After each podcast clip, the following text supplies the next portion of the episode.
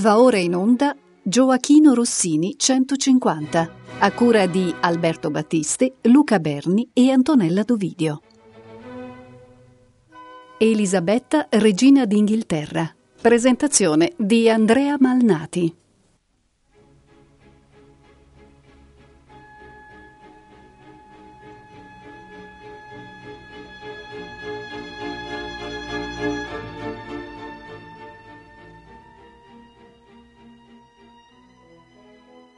Buonasera a tutti gli ascoltatori di Rete Toscana Classica da Andrea Malnati. Sono felice di potervi ritrovare qui al consueto appuntamento del tardo pomeriggio del lunedì con Gioachino Rossini 150. Se nel nostro precedente incontro ho cercato di narrarvi le vicende legate al debutto di Rossini nel primo teatro del nord Italia, La Scala, con la pietra del Paragone, quest'oggi il mio compito sarà quello di guidarvi alla scoperta di Elisabetta, regina d'Inghilterra, la prima opera composta per il Teatro di San Carlo in Napoli, la principale sala teatrale dell'Italia meridionale. L'opera andò in scena il 4 ottobre 1815, giorno onomastico dell'erede al trono. Primi interpreti delle quattro parti principali furono Isabella Colbran, nei panni di Elisabetta, Girolama Dardanelli, in quelli di Matilde, Andrea Nozzari come Leicester e Manuel Garcia come Norfolk. Cast vocale che, a detta dello stesso Rossini, in una lettera inviata alla madre da Napoli il 12 settembre 1815, cito, non può essere migliore. Ideatore di questa operazione teatrale di livello difficilmente eguagliabile fu l'impresario Domenico Barbaia, direttore dei Reali Teatri di Napoli fin dal 7 luglio 1809. Per introdurre l'ascolto di quest'opera vi proporrò un percorso a tappe scandito da alcune parole chiave che spero permetteranno di conoscere più da vicino Elisabetta Regina d'Inghilterra e il contesto in cui essa nacque. La prima di queste parole è Napoli. Capitale del Regno delle Due Sicilie, Napoli era nel 1815 la più grande metropoli italiana. Rossini vi giunse attorno al 27 giugno di quell'anno, dopo un lungo viaggio iniziato a Bologna attorno all'8 dello stesso mese. Nella lettera alla madre del 27 giugno Rossini scrisse Sono giunto felicemente in Napoli. Tutto è bello, tutto mi sorprende. Lo stupore del compositore al cospetto della capitale borbonica è ripetuto in una successiva lettera datata 4 luglio 1815. Se volessi farvi la descrizione di Napoli sarei troppo imbarazzato, mentre vi sono tali e tante cose che assolutamente pongono il vostro caro figlio nel caso di non parlarne, nel timore di dir troppo poco per il merito che hanno. Però vi dirò che sono felice. La serenità ostentata da Rossini trova un corrispettivo nell'assetto politico-istituzionale della città. Il 9 giugno 1815 re Ferdinando IV di Borbone era rientrato in maniera pressoché indolore a Napoli, dopo l'esilio siciliano a seguito del cosiddetto decennio francese di Giuseppe Bonaparte prima e Gioacchino Murat dopo. Così scrive Sergio Ragni nella sua preziosa monografia su Isabella Colbran. Poco ci misero i napoletani a dimenticarsi dei sovrani che pure avevano acclamato beffarde canzoncine irridevano entrambi. Per il re se ne fu Itolo Mariolone, Murat, e se ne venne lo Nasone, Ferdinando.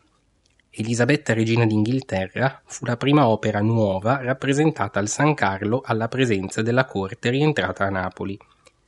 Le prime parole che il sovrano e il pubblico ascoltarono la sera del 4 ottobre all'aprirsi del sipario sembravano proprio sancire l'inizio di un nuovo corso di pace e prosperità.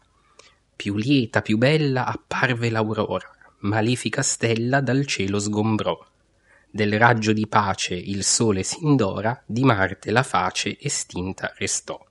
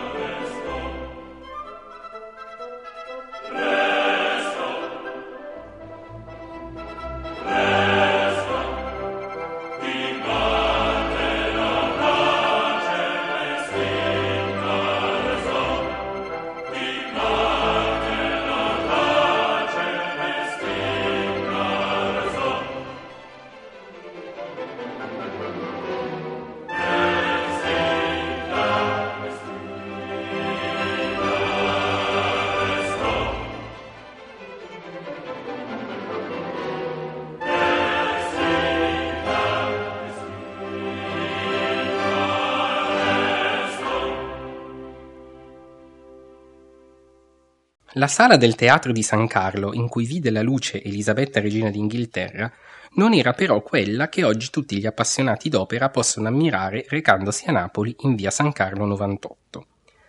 La notte del 13 febbraio 1816 il teatro che ospitò il debutto locale di Rossini fu infatti distrutto da un incendio probabilmente accidentale. L'amore del popolo napoletano verso il proprio teatro e la volontà della classe dirigente di allora fecero sì che in meno di un anno risorgesse dalle sue ceneri più splendente che mai. Stendhal, presente alla nuova inaugurazione del 12 gennaio 1817, ne rimase stupefatto. Cito dal suo Roma, Napoli, Firenze. La prima impressione è di essere piovuti nel palazzo di un imperatore orientale. Gli occhi sono abbagliati, l'anima rapita. Gli occhi dello scrittore furono probabilmente abbagliati non solo dall'ineguagliabile bellezza della sala, ma anche per un motivo più concreto. Le decorazioni del teatro erano infatti tutte in argento brunito con riporti in oro e i palchi in azzurro, colore ufficiale della casa borbonica, così come il velario e il sipario.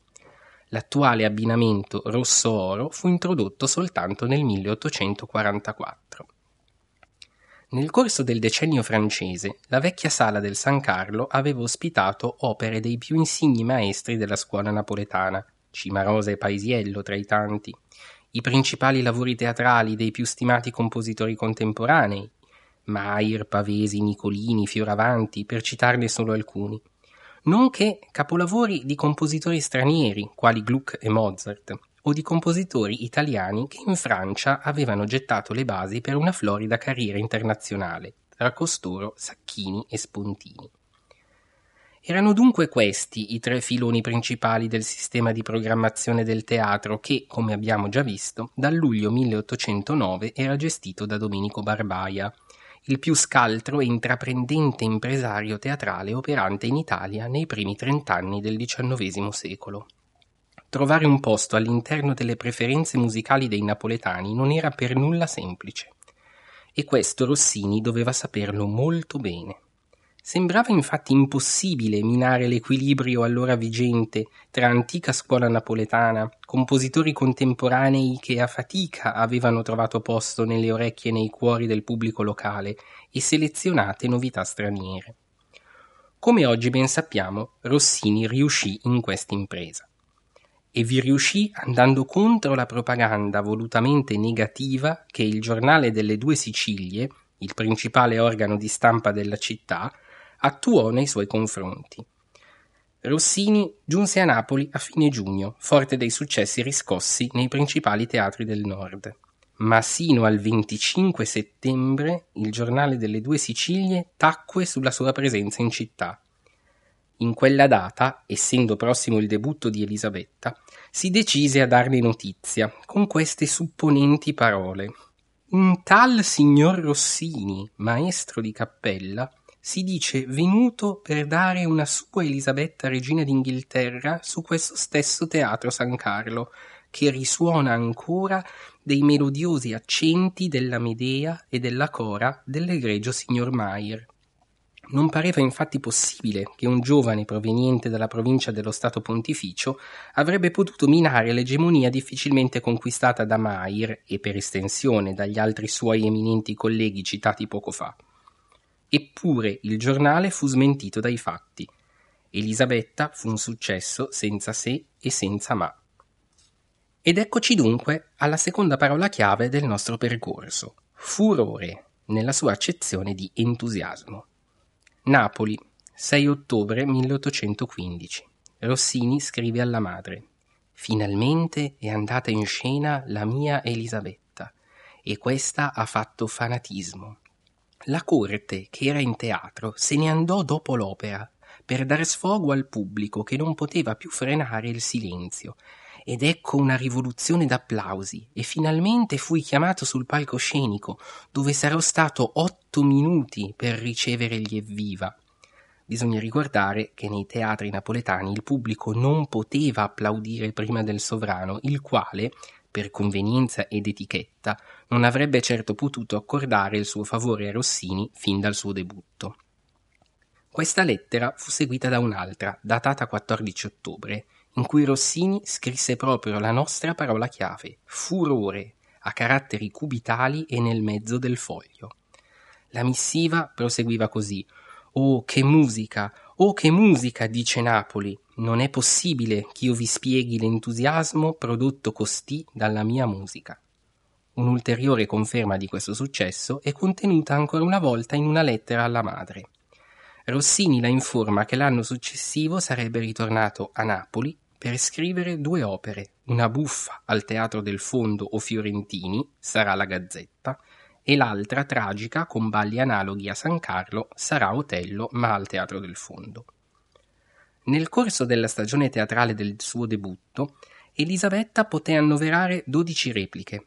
L'anno seguente, sul palcoscenico del Teatro del Fondo, ne seguirono 14 e nel 1817 il San Carlo ricostruito vide in scena Elisabetta per 11 serate. Tra il 15 e il 31 l'opera fu allestita almeno una volta all'anno, divenendo così uno dei cardini imprescindibili del repertorio dei reali teatri di Napoli. In questi anni i più bei nomi del firmamento vocale europeo si alternarono nelle parti principali. A Napoli interpretarono la parte di Elisabetta Isabella Colbran, Girolama Dardanelli, Adelaide Comelli, Josephine Fodor, Adelaide Sala, Henriette Méric Lalande, Giuseppina Ronzi de Begnis. Nelle due parti tenorili, Leicester e Norfolk, si alternarono Manuel Garcia, Andrea Nozzari, Giovanni David, Domenico Donzelli, Giovanni Battista Rubini, Bernardo Winter, Giovanni Basadonna, Domenico Reina. Insomma, L'attrattiva che Elisabetta Regina d'Inghilterra esercitava sui più grandi cantanti dell'epoca era enorme. L'ottenimento di un tale successo fu il frutto di un lavoro serio e attento di Rossini, che compose Elisabetta in 4-6 settimane.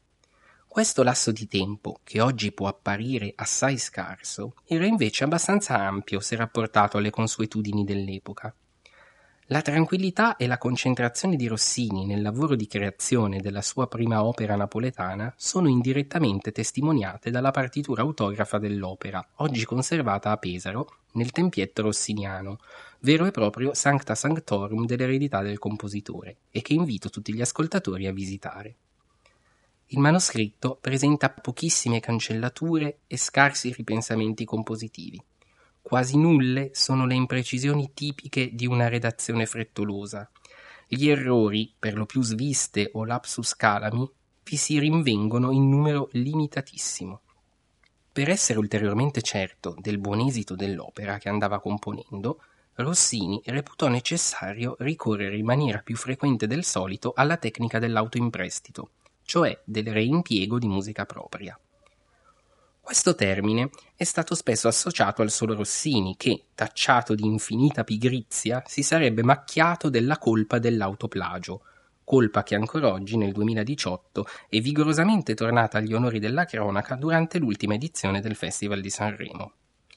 La pratica dell'autoimprestito era invece assai diffusa nel sistema operistico italiano del primo Ottocento. Fra i tanti la impiegarono Bellini, Donizetti, Meyerbeer, forse anche con maggior pervasività di Rossini.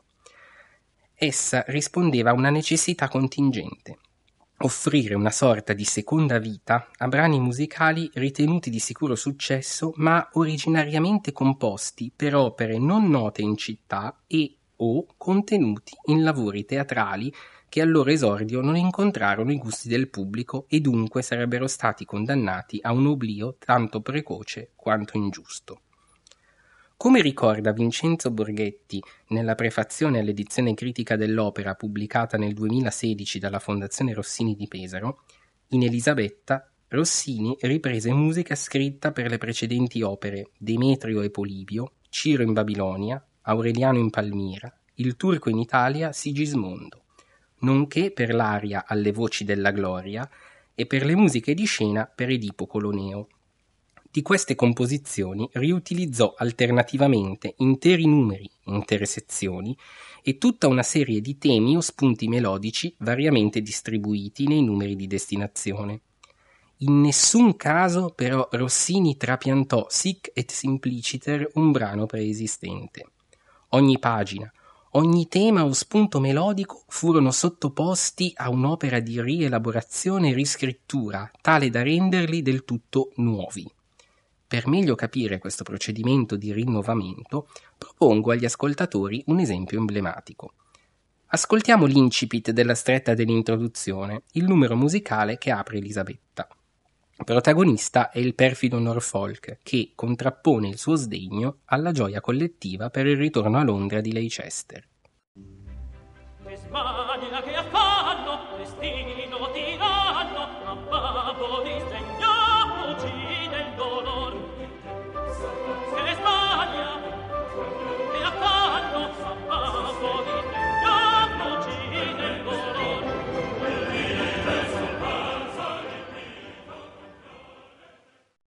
Ascoltiamo ora un estratto del brano da cui questo frammento deriva, la stretta del quartetto del turco in Italia.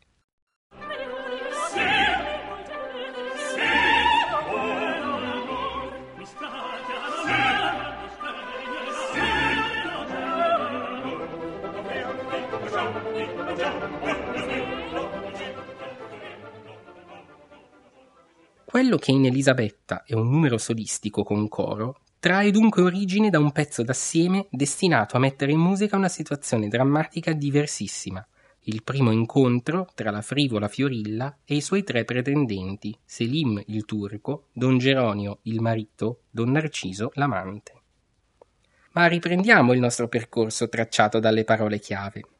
A Napoli e furore aggiungeremo ora intrigo, termine qui inteso nella sua doppia accezione di questione arruffata e confusa, come lo è la trama di Elisabetta, e di maneggio occulto, opera di raggiri e di imbrogli. Il personaggio rossiniano di Elisabetta fu creato da una fuoriclasse del canto e della recitazione come Isabella Colbran. Rossini doveva conoscerla almeno dal 1809 o forse dal 1807 anni in cui la diva spagnola si esibì più volte a Bologna, mentre Rossini studiava nelle aule del locale liceo musicale. I due si erano forse nuovamente incontrati nell'estate del 1812. È infatti possibile che Rossini, da alcune settimane a Milano per comporre La pietra del paragone, si sia recato a Brescia per ascoltare la cantante in un'opera dell'amico Stefano Pavesi.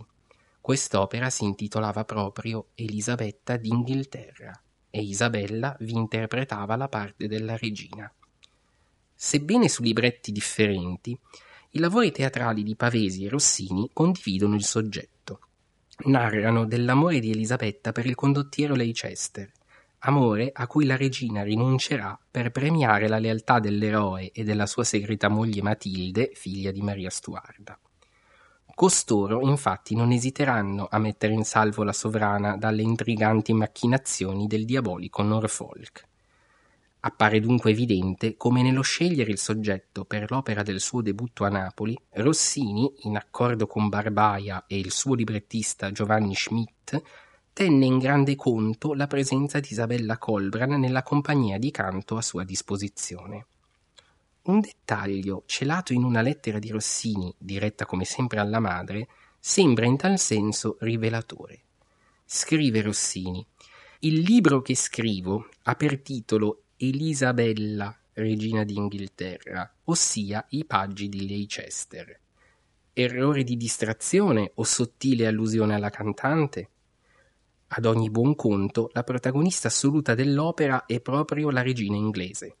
Rossini e Giovanni Schmidt ne mettono in risalto la personalità fin dalla sua prima uscita in scena. La gioia della regina per la sconfitta degli scozzesi non è limitata infatti al solo piano politico-militare, ma il suo pensiero va a tutta la corte e per estensione a tutto il suo popolo.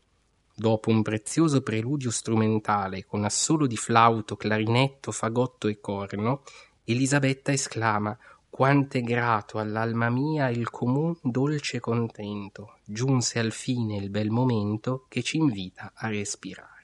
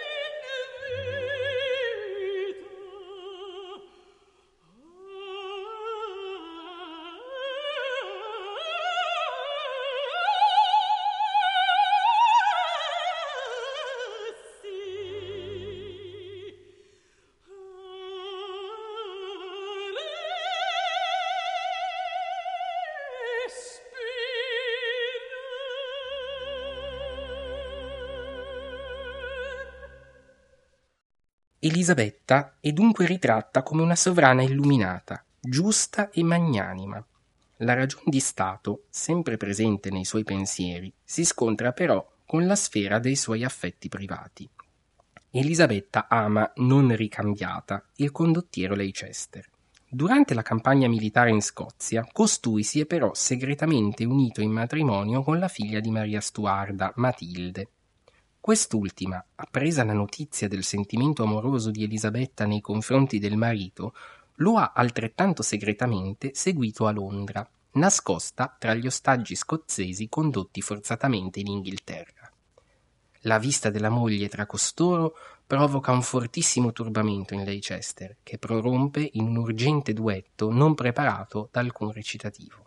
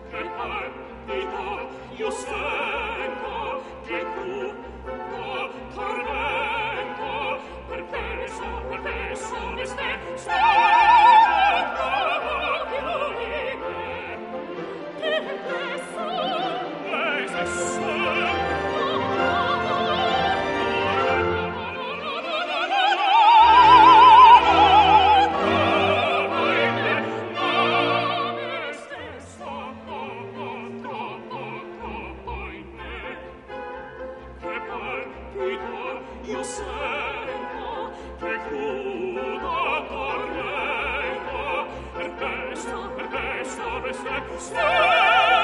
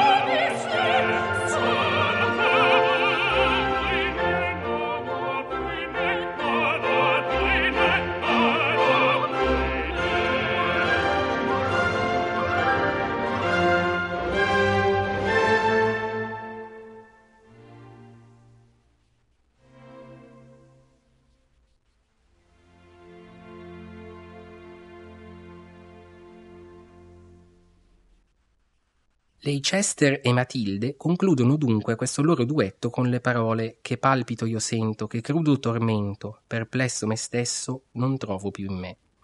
E fuori di sé Leicester confida tutte le proprie angosce a Norfolk, chiedendo un aiuto a colui che crede essere un amico. Ignora però l'odio profondo di Norfolk nei suoi confronti, odio dovuto non solo ai successi militari ottenuti, ma anche al posto privilegiato che Leicester occupa nel cuore della regina.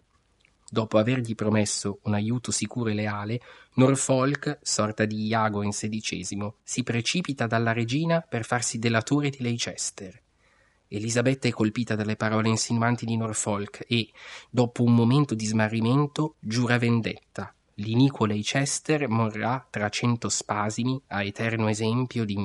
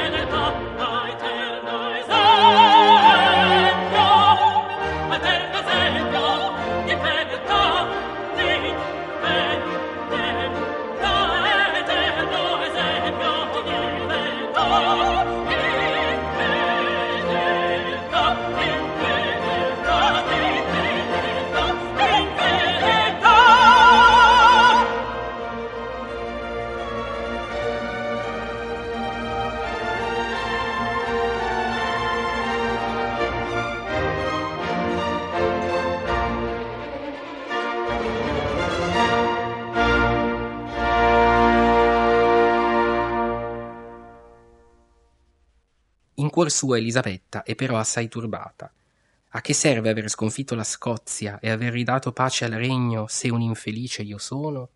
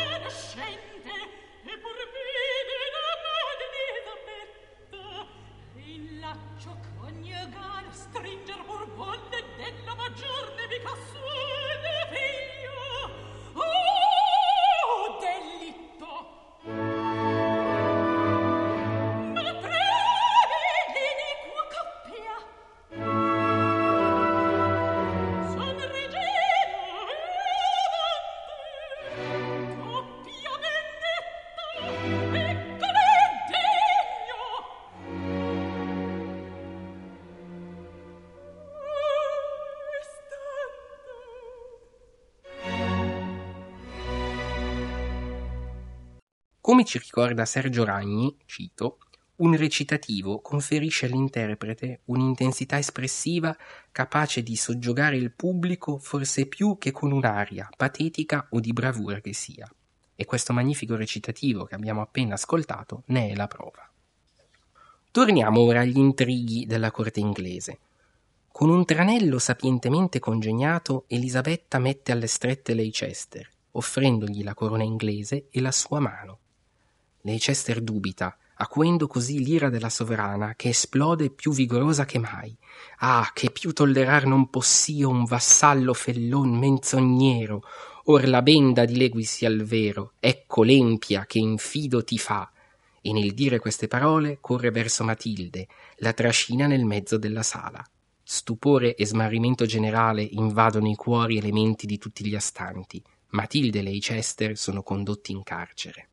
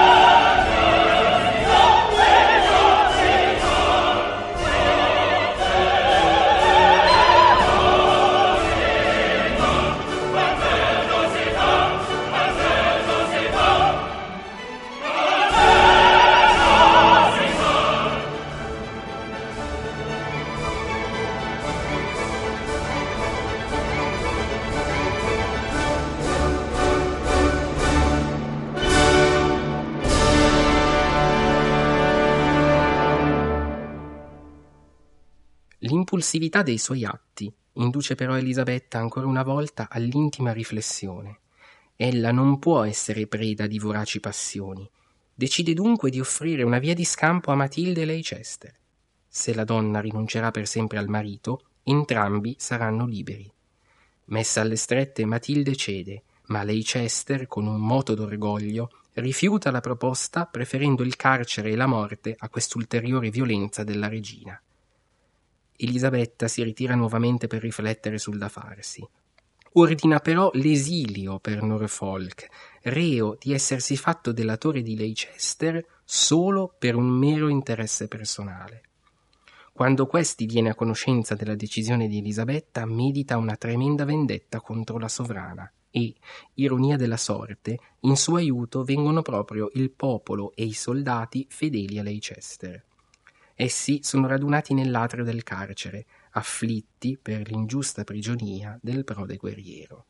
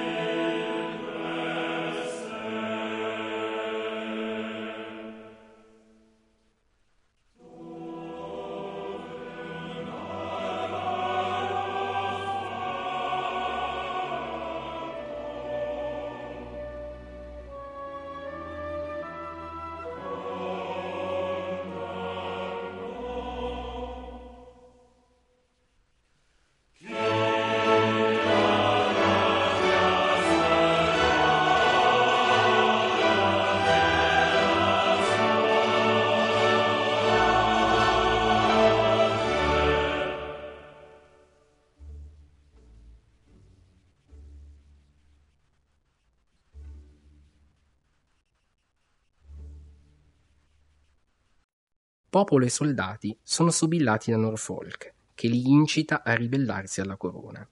Per convincerli, promette loro che sarà proprio Leicester, da lui stesso liberato, a guidarli. In carcere, nel frattempo, Leicester compiange il proprio stato disperato. Sogna un ricongiungimento sereno con l'amata Matilde. Sposa amata, respira, cessano gli affanni nostri, e il ciel placato, tergi quel pianto omai.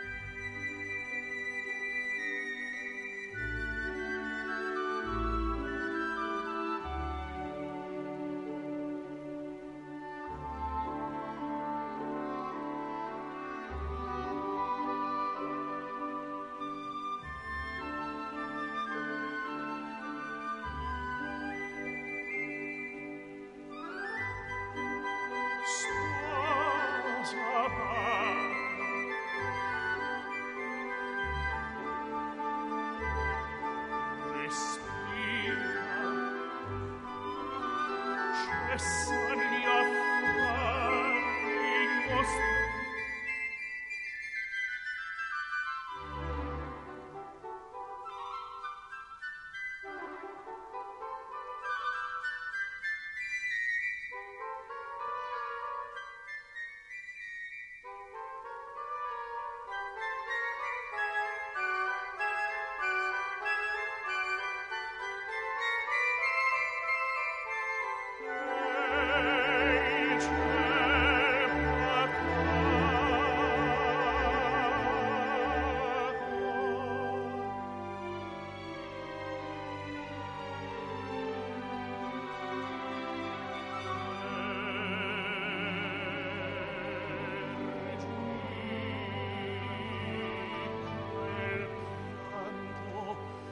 Matilde, ascolta, non fuggir, t'arresta. Nella cella giunge Norfolk, che propone a Leicester di prendere parte al colpo di Stato da lui appena ordito. Per vincere la sua titubanza invia due guardie a liberare Matilde che, condotta nella cella del marito, si nasconde alla vista di Norfolk. Leicester rifiuta la proposta di Norfolk, ma Prima che i due possano proseguire il loro serrato confronto, la porta del carcere inaspettatamente si spalanca. È la regina in persona a scendere nella cella. Sulla ragion di Stato ha prevalso l'amore. Elisabetta deve liberare l'uomo che ama, perdonarlo e lasciargli condurre una vita felice al fianco della propria sposa. Mentre Leicester si inchina riconoscente ai piedi della sovrana, Norfolk, opportunamente nascostosi all'arrivo di Elisabetta, si avventa contro di lei per ucciderla. Ma il pronto intervento di Matilde disarmerà Norfolk, salvando la regina da morte certa. Elisabetta ordina allora alle guardie di arrestare Norfolk e lo condanna alle pene più atroci. Terribil fia lo scempio d'un empio traditore. Perdona Matilde e Leicester e suggella la vicenda con una fulminea cabaletta, eccezionalmente priva della consueta ripetizione di prammatica, in cui promette che da quel momento le passioni non interferiranno più con le sue decisioni. Fuggi, amor, da questo seno, non turbar più il viver mio, altri affetti non vogl'io che la gloria e la pietà.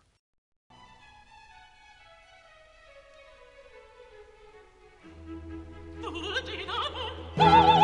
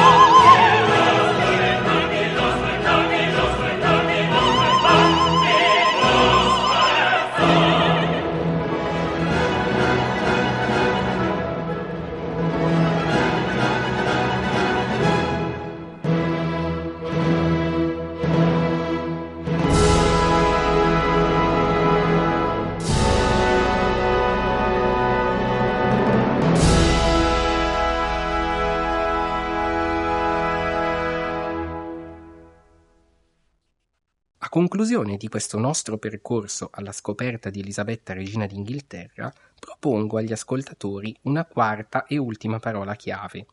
Avanguardia. Termine che ancora una volta prendo in prestito dalla biografia di Isabella Colbran curata da Sergio Ragni. Se il pubblico napoletano aveva decretato un franco successo all'opera, la critica non era stata affatto benevola perpetuando quell'atteggiamento di indifferenza verso il giovane e forestiero Rossini. Il giornale delle due Sicilie recensì Elisabetta solo il 18 novembre 1815, 46 giorni dopo il debutto dell'opera. Non lo avrebbe fatto nemmeno in quell'occasione, se qualche giorno prima non fosse stato accusato di colpevole indifferenza da una lettera anonima apparsa sulla Gazzetta di Messina, il giudizio formulato dal periodico napoletano premiava gli interpreti, ma non Rossini. Senza Colbran, Dardanelli, Nozzari e Garcia, si legge, Rossini non avrebbe mai raccolto quel successo. Ma questa non fu la sola recensione critica. Nel 1817 Stendhal poté assistere a una ripresa napoletana dell'opera. Lo scrittore francese lodò senza riserve l'interpretazione di Isabella Colbran, soprattutto per la maniera ineguagliabile di rendere sulla scena il furore dell'offesa regina. Alla musica di Rossini riservò però parole quantomeno ambigue. Cito due estratti contenuti nella sua vita di Rossini. Bisogna riconoscere che la musica di Elisabetta è più magniloquente che patetica ad ogni istante le voci eseguono delle batterie di clarinetto e i pezzi più belli sono spesso soltanto musica da concerto. Riferendosi al cantabile Bellalme Generose, aggiungeva ci vollero più di quindici rappresentazioni prima di poter ascoltare con orecchio critico questo splendido pezzo. Rossini ha riunito, credo, tutti i difetti del suo stile in queste venti o trenta battute. Il tema principale è soffocato sotto un diluvio di ornamenti fuori posto e di gorgheggi che sembrano scritti per strumenti a fiato e non per una voce umana.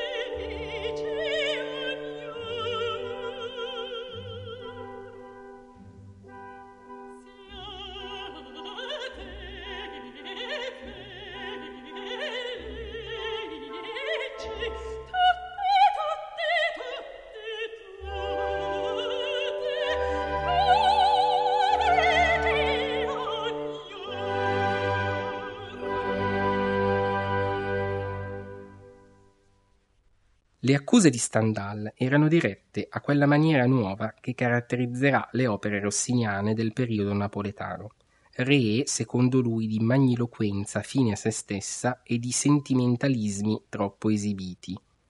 Il suo ideale estetico era infatti incarnato dalle più razionali opere del periodo immediatamente precedente, Pietra del Paragone e Tancredi su tutte. In queste ritrovava un mirabile equilibrio tra musica e dramma, perfettamente confacente al suo gusto e che, a suo dire, Rossini non avrebbe più né raggiunto né ricercato in seguito. Per motivi diversi, sia Stendhal sia il recensore del Giornale delle Due Sicilie non erano dunque riusciti a entrare in sintonia con il nuovo stile rossiniano di Elisabetta. Come ci ricorda ancora una volta Sergio Ragni, Elisabetta Regina d'Inghilterra è il primo capitolo di uno studio che continuerà sino al termine della carriera italiana di Rossini e che gli consentirà di mettere a punto diversi modelli di opera seria.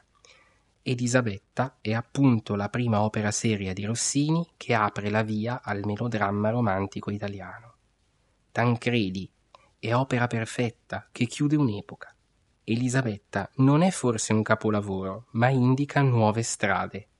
Quella di Rossini era avanguardia all'epoca e non tutti erano pronti a recepirla nella speranza che questo nuovo stile rossiniano possa ancora oggi conquistare nuovi ammiratori tra gli ascoltatori di Rete Toscana Classica, invio a tutti quanti un cordiale saluto e vi do appuntamento alla mia prossima presentazione rossiniana dedicata all'opera Adina.